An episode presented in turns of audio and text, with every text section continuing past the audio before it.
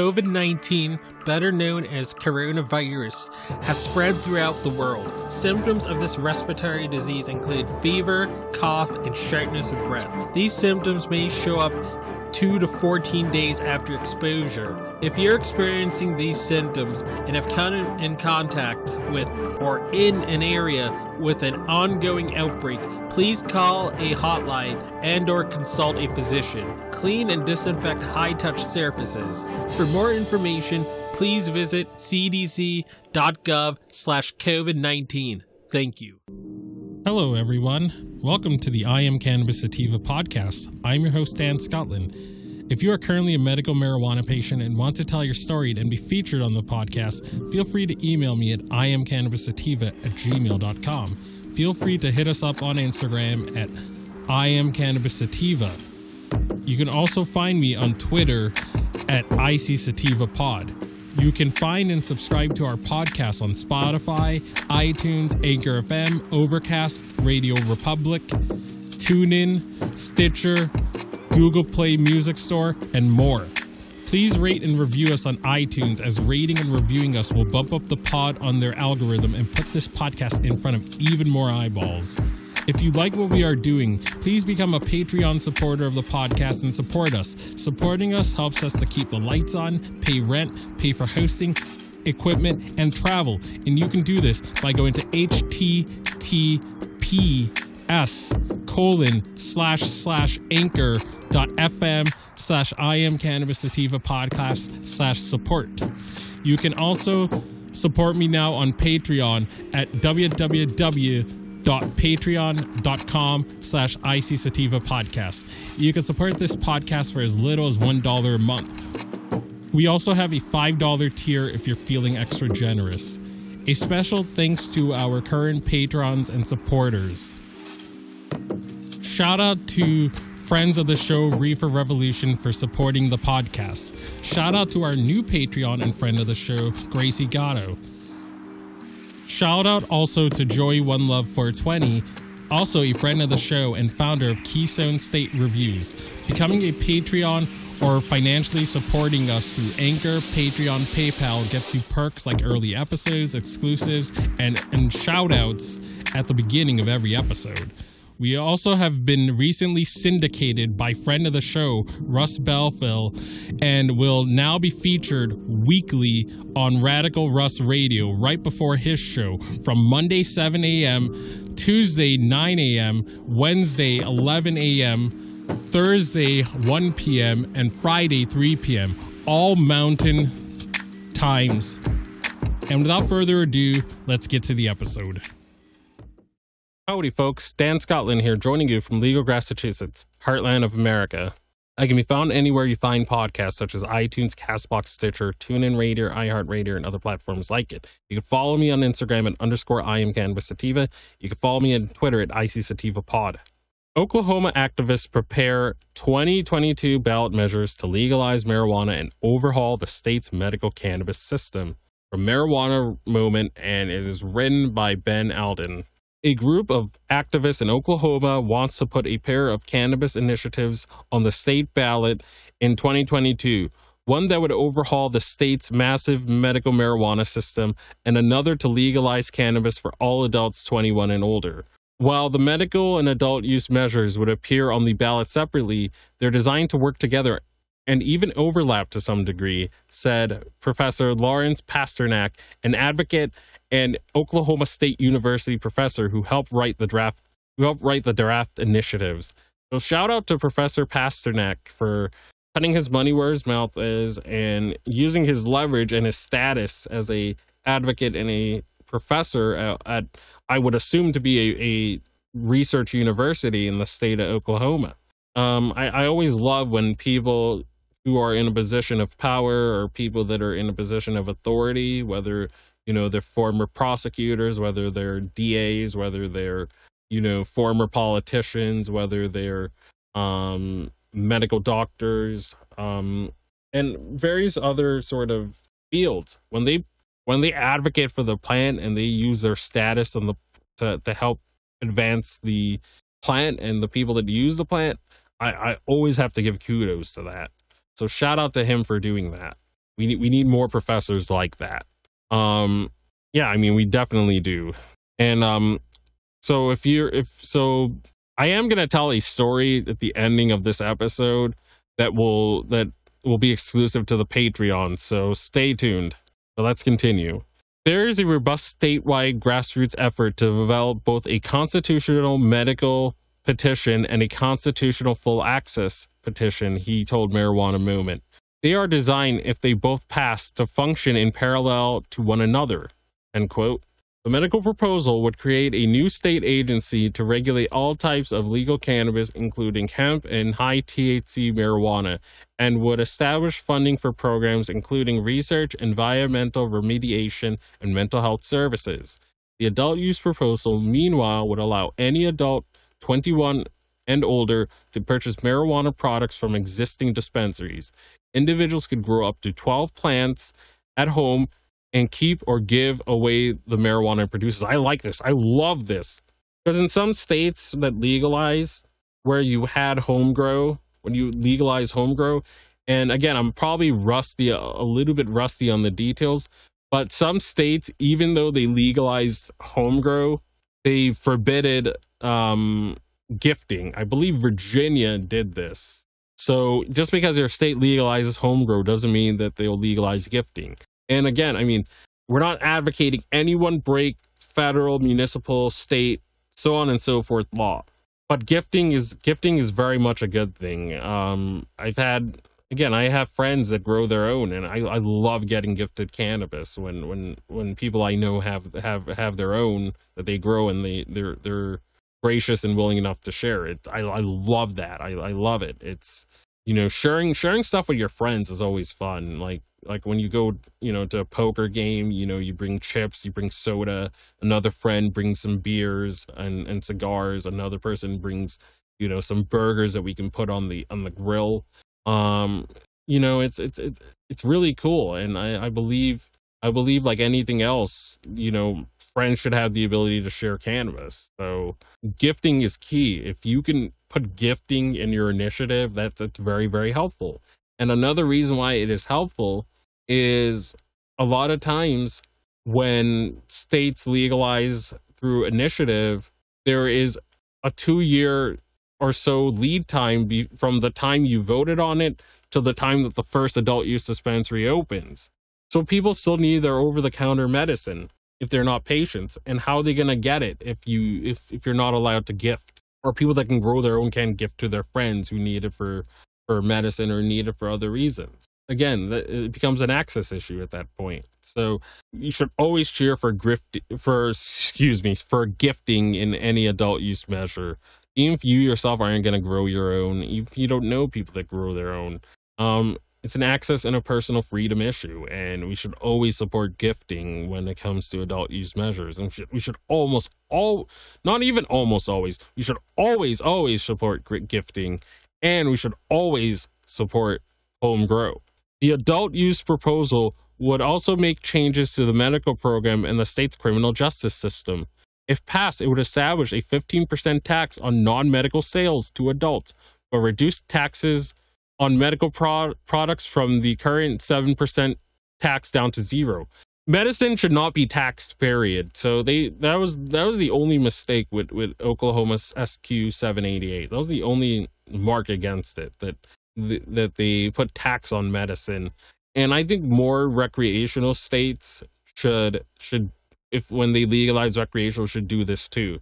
If there's any taxes on your medical, which again, that shouldn't have ever been the case to begin with, when you legalize adult use, you use a lot of the revenue that you're getting from adult use to subsidize medical and to remove the taxes. I think every state that goes adult use should remove the taxes for their medical if they have them. It would also, and this is key, it would also provide for the expungement of past cannabis-related criminal convictions. So there's going to be justice for drug war victims baked into the cake, and that's needed, and that's a must. Advocates don't envision the creation of a separate adult-use cannabis market, even if both measures become law. Instead, they want to transform the state's medical marijuana program under which nearly 10% of all state residents are already. Let me read that again. Instead, they want to transform the state's medical marijuana program, under which nearly 10% of all state residents are already registered, to allow adults to make purchases. So I have so much love for this, and here is why.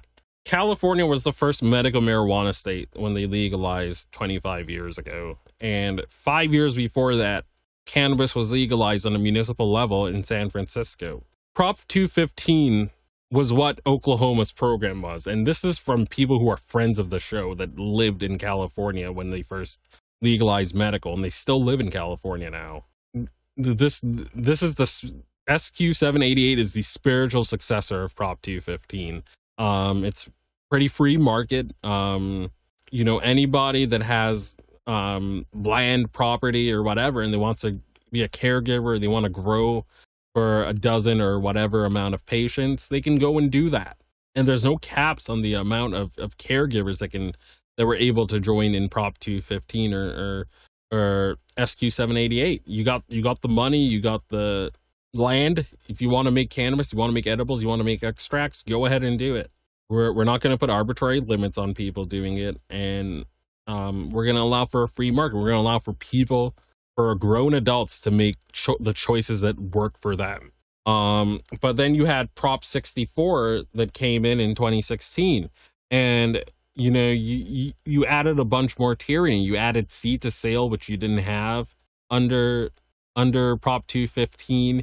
You got rid of a lot of the clauses that allow for donations. You know, so baked into the cake, advocates like Dennis Peron made it so they would be compassion programs. So there can be cannabis collectives and caregivers and growers that can grow and donate cannabis to the most needy of people.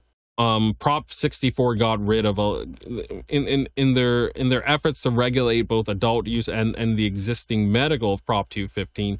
They merged a lot of medical and adult use sort of regulations. So the things that helped caregivers grow and blossom in California, as I understand it, that was stripped away with Prop 64. So a lot of these cannabis pioneers that were around for 20 or more years at that time, they were squeezed out because of Prop 64, because they were trying to regulate. Like, if we're going to put all these regulations for over-the-counter access for adults over the age of 21, and I'm guessing this was their rationale, why shouldn't we apply that to medical? But again, the road to heck is paved with good intentions. You didn't have these onerous regulations when Prop 215 was there, and they were the biggest medical marijuana program in the country and hence the world. They were the most envied program. You had expertise, you had cannabis growers, pioneers, experts that were doing it since the 60s, and it was a family business for people. Shout out to Mendocino Generations. Check out our interview with Chia and Jamie of Mendocino Generations if you haven't already. They're good folks. They've been doing this for a long time, and for Chia, this was a family business. It's a craft that her family has been doing for a decade. But with the onerous regulations of Prop 64, many pioneers didn't make it, and as a result, it's more corporatized now. Now you have all these multi-state, multi-million-dollar cannabis corporations that are filling that gap that squeezed out the pioneers. They're taking their spot, and then they're overcharging. They're not making good quality, and now as a result, in California, a lot of people they still buy in the black market. They go to seshes or seishas or whatever to get their medicine. They don't check for these MSO dispensaries, you know, or they still go to their Legacy Connect, you know, that got squeezed out. Their Legacy Connect is still trying to find ways to make their living somehow. So that's what you had as a result. But I think that what Oklahoma is trying is what California should have did. They should have kept Prop 215 as it is and just say, okay, now this is adult use. Now people just have to show their ID and they can go go to these caregivers, or they can go to these small growers, they can go to these smaller dispensaries. All they have to do, again, they voted on it in 2016. All they had to do is be like, okay, by 20, okay, so growing and possessing is legal after the ballot measure is certified or whatever. So let's say it's legal in 2016, December 2016. It's legal to grow and possess. They could have said by ending in 2017 or early 2018, you know, to give these smaller growers, to give these smaller pioneers time to ramp up for adult use. By that time, they could have just said, okay, by late 2017 or early 2018, all adults just have to show their ID to the grower, the caregiver, the small cannabis vendor, whatever. That's all you have to do. You don't have to reinvent the wheel. You don't have to make these small growers or these small businesses go through all these onerous and expensive regulations like seed to sale, like putting them in point of sale things or whatever, or making them have to do all these plastics or whatever to prevent children from getting access or whatever. Just say that starting this date or starting next year, all adults could show could service the same stores that the medical patients have been doing for decades. And all they have to do is just show that they're over 21. This is what Oklahoma is basically doing. They're just saying that anyone over 21 can use the giant medical program that has over 1,000 dispensaries among 4 million people. But yeah, I went on pretty long. Let's just continue reading the article. Unlike states that have a small medical program, we have a program that's effectively like a full access program already. That's very true, Pasternack said, noting that by some estimates, Oklahoma has more operating dispensaries than any other U.S. state and more than double the number in California. Voters passed the existing medical marijuana law in 2018 on a 57 to 53% margin in a midterm primary election. Unlike many state medical marijuana programs, it does not require patients to have any specific qualifying conditions. Doctors can recommend cannabis for any condition that she or he sees fit. From the perspective of many people in the state, they see it as a full access program with a hoop to jump through. Even with such a permissive program, however, thousands of Oklahomans nevertheless face risk of criminal prosecution for cannabis. Despite the fact that anybody can get a card, Pasternack argues, between 4,000 and 6,000 people continue to be charged with simple possession in the state each year. Drafts of both ballot measures are available at the website of nonprofit advocacy group Oklahomans for Responsible Cannabis Action, ORCA. Although the language is currently being revised based on ongoing feedback from community members and legal advisors, Pasternack said he and others recently spoke in a YouTube video about recent changes to the draft legislation. Other groups such as Oklahoma Canvas Liberty Alliance, OCLA, and the nonprofit trade group OK4U Approve are doing outreach and working to build support in Oklahoma City and Tulsa, respectively. Chris Moe, an advocate and YouTuber, recently spoke on video about the petition drives and the upcoming community meetings to solicit feedback and build support. Quote, "Everybody is trying to step up and do something, I guess," he told Marijuana Moment during a phone interview on Friday. While others formed ORCA and got the ball rolling, he said, "The community gatherings that are going to start this weekend are being organized by me," end quote. Pasternack said that groups that hope to file the petitions with the state in a few weeks then gather signatures to put both measures on the state ballot in 2022, while they intend to run both as constitutional amendments. That's key. But again, we've seen constitutional amendments get misinterpreted, and we've seen them get struck down. But if you can go for a constitutional amendment, those are always better because they're binding. Your lawmakers, in theory, shouldn't be able to meddle as much. Again, I'm not a lawyer. I don't play one. But from what I know, from what I've been reading, what I've been following the past few years, that's what it seems like it is. Because Constitution amendments make it so you have that right by the individual state you live in. It's an unalienable right in your state, if it's in your state constitution, pretty much. It's a right that no one can take away from you, which, again, it's stronger. You know, it carries more weight. you know, when Colorado legalized, you know, they were able to see a smooth transition into adult use because it was a constitutional amendment. So the people that didn't want it legal, like Governor Hickenlooper and all those people, and some of the people in the legislature, they couldn't slow walk it because it was a constitutional amendment. By this date, you have to open the adult use stores. By this date, you have to start granting licenses. And again, but we've seen constitutional amendments get meddled with. South Dakota, they had a constitutional amendment in which 54% of the voters wanted it legal for all adults over the age of 21. Got 54% of the vote. But that did not stop Kristi Noem and her cronies from getting the courts to strike it down, because they struck it down, and it's being heard by the Supreme Court whether or not they will maintain Amendment A, or whether or not they will go with that state circuit court's Karen's decision to block it. And in Florida, 72% of the people in Florida voted yes on medical marijuana 5 years ago. With that big of a mandate, you would imagine that the lawmakers would interpret that means that the people of that state also want smokable and vaporizable cannabis. But they miss them, you know, Rick Scott, the Republican legislature in Florida, they misinterpreted the amendment, and like, oh well, them saying no smoking in public in Amendment 4 of Florida, that means that smoking shouldn't be legal, period.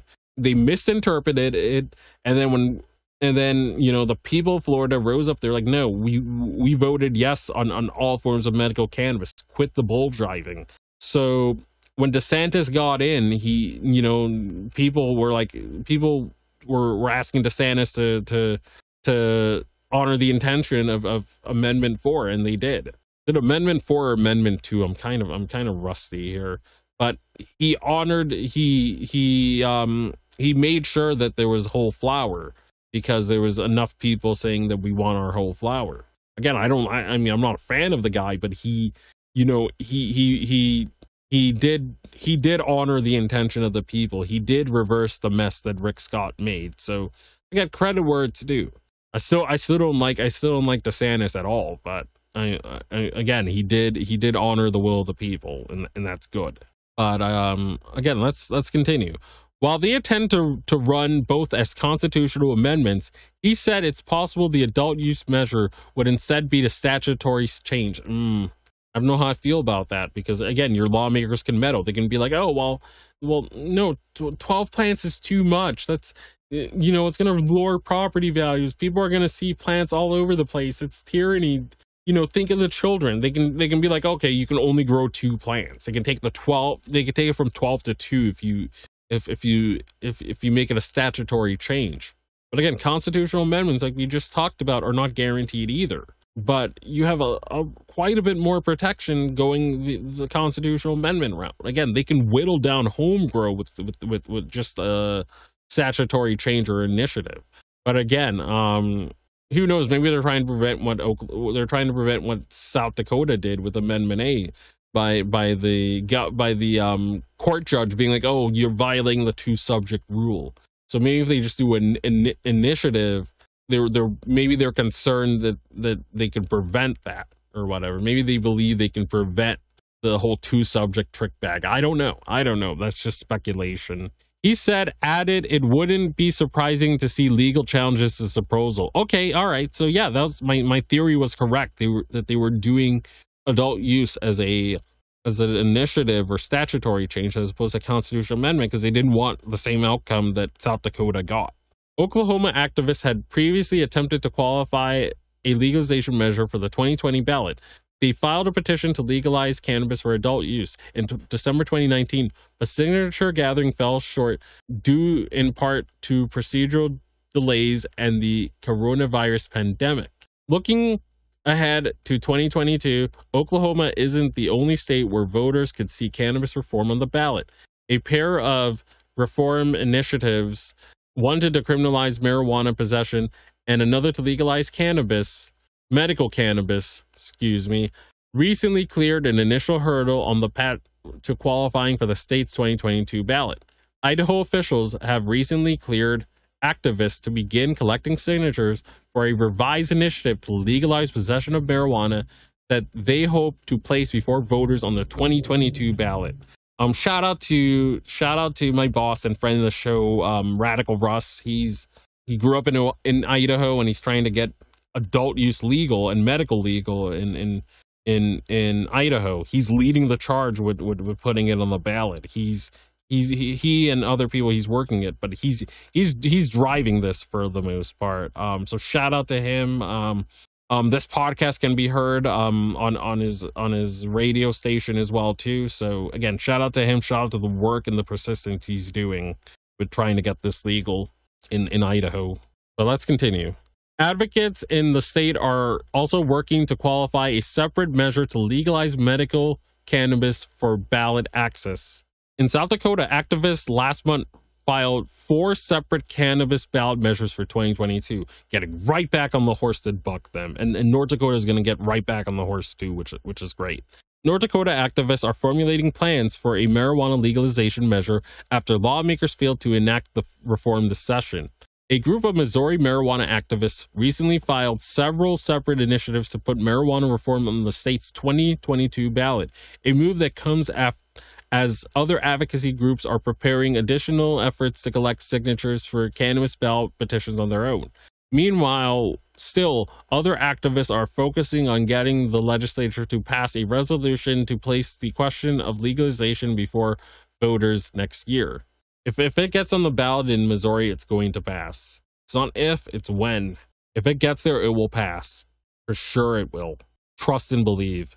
Arkansas activists are currently collecting signatures for a marijuana legalization measure that they want to put before voters in November. Again, I'm very like skeptical that even if Arkansas votes yes, I just feel like they're one of those states that if they vote yes, the lawmakers will challenge it in the courts. They will try to yank it off the ballot before it even gets voted on. Or let's say it does pass and court challenges are unsuccessful. They're going to slow walk it.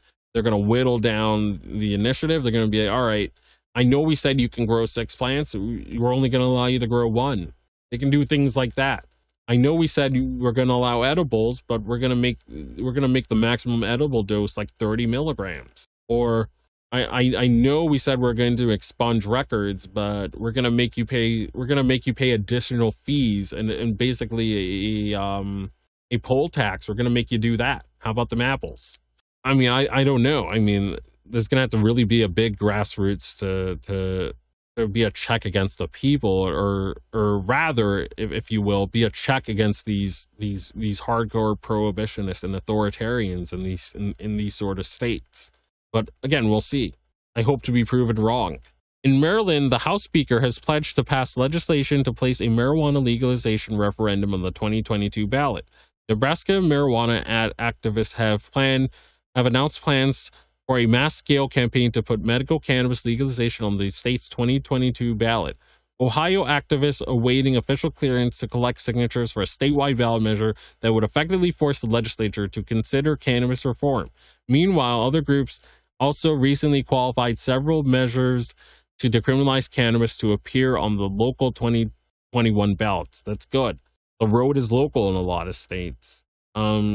You know, they've been doing this for a while in Ohio, where they're decriminalizing on municipal levels. And again, state and local politics, you can make a difference. Federals, you don't have a lot of power most of the time. Federal politics, federal electoral politics is a waste in this country. But you can definitely get your money and your time's worth doing municipal and state politics.